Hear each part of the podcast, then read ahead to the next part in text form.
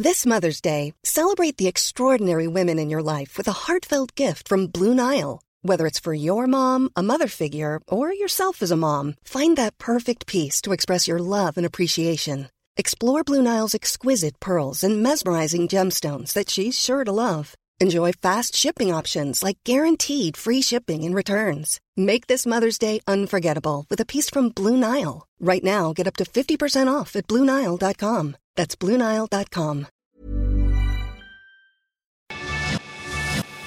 Te lo cuento, te lo cuento. Tu dosis diaria de noticias.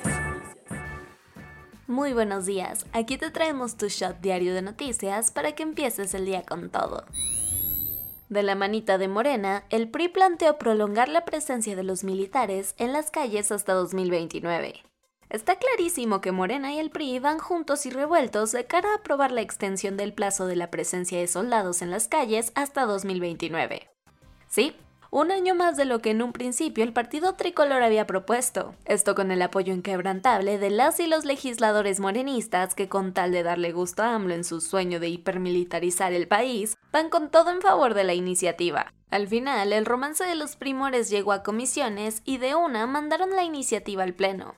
Específicamente, el asunto se resolvió con la Comisión de Puntos Constitucionales de la Cámara de Diputados, donde por mayoría la reforma para mandar a soldados y marinos a las tareas de seguridad pública por más añitos pasó con 27 votos. Ojo, porque el debate en el Pleno será este mismo miércoles. Pero más allá de las preferencias legislativas, hay datos que nos quedaron muy claros en estos tres sexenios de militarización.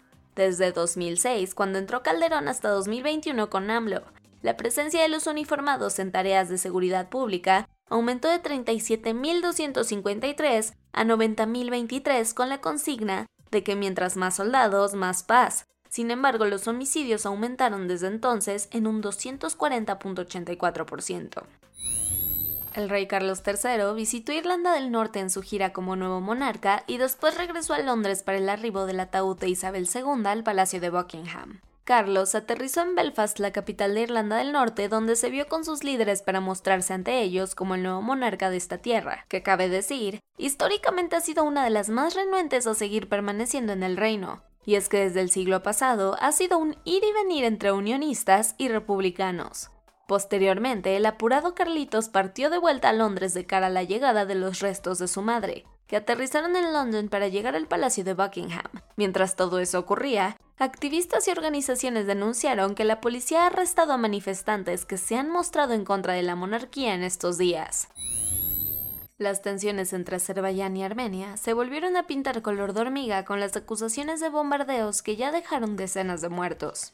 Volvió a estallar el vecindario del Cáucaso, con una nueva serie de enfrentamientos entre las fuerzas de Azerbaiyán y Armenia, quienes se siguen disputando el territorio de Nagorno-Karabaj. Así le dijeron adiós al alto al fuego que pactaron en 2020 y que estuvo mediado por Rusia, y que puede quedar muy pronto en el olvido.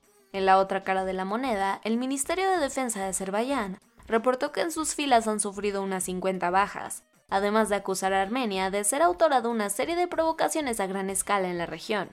Lo cierto es que este conflicto no es nuevo, y de hecho la disputa por esta zona entre estos dos vecinos lleva décadas.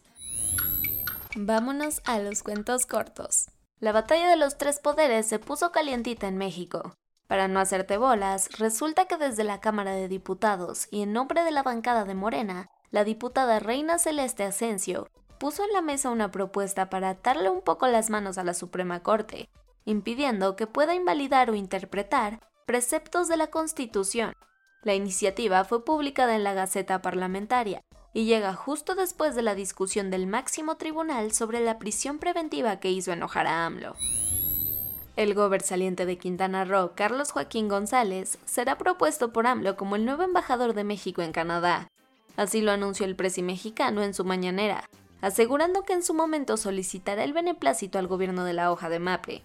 Incluso el nombramiento ya está palabrado en los pasillos de Palacio Nacional, donde el mandatario quintanarroense, del PRD, que en su otra vida fue priista, se vio las caras con su futuro jefe para hablar del asunto. Un enfrentamiento entre las autoridades y presuntos criminales ameritó que la Secretaría de Seguridad Pública de Veracruz activara el código rojo en Orizaba. Al lugar llegó la Guardia Nacional así como marinos y militares.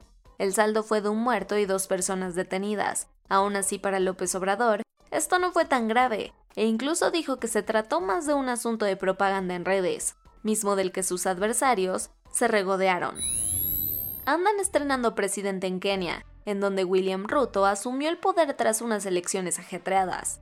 Lo hizo a través de un juramento en una ceremonia a la que asistieron decenas de líderes mundiales y diplomáticos, así como unas 60.000 personas que lo vitorearon con júbilo en el Moi International Sports Center. El nuevo mandatario prometió mitigar el aumento en los costos de alimentos, así como dar créditos a pequeñas y medianas empresas, y aclaró que gobernará para sus votantes y para opositores el último representante con vida del grupo de cineastas conocido como la Nouvelle Vague, Jean-Luc Godard, falleció a los 91 años de edad en su casa en Suiza. De acuerdo con el periódico Liberation, el director franco-suizo murió rodeado de sus seres queridos en la localidad de Rolé, y por medio de un suicidio asistido diciendo adiós voluntariamente y en paz. No está de más decir que esta práctica es legal por allá, y es que según uno de sus familiares no estaba enfermo, simplemente estaba agotado. Seguro recuerdas cuando en el 2000 fuiste al cine a ver The Beach y te enamoraste del joven Leo DiCaprio. Pero tal vez en ese entonces no sabías que uno de los spots en los que se grabó la movie fue Maya Bay, en Tailandia, y que desde entonces fue visitado en masas por miles de turistas, dañando el medio ambiente. Además, el rodaje tampoco ayudó mucho que digamos. Por esto, dos décadas después, la Suprema Corte Thai ordenó restablecer los trabajos de rehabilitación ambiental del lugar, contestando a los llamados de los lugareños que desde entonces demandaron este rescate. Y eso fue todo por el día de hoy. Yo soy Ceci Centella y nos escuchamos mañana para tu dosis diaria de noticias. Bye.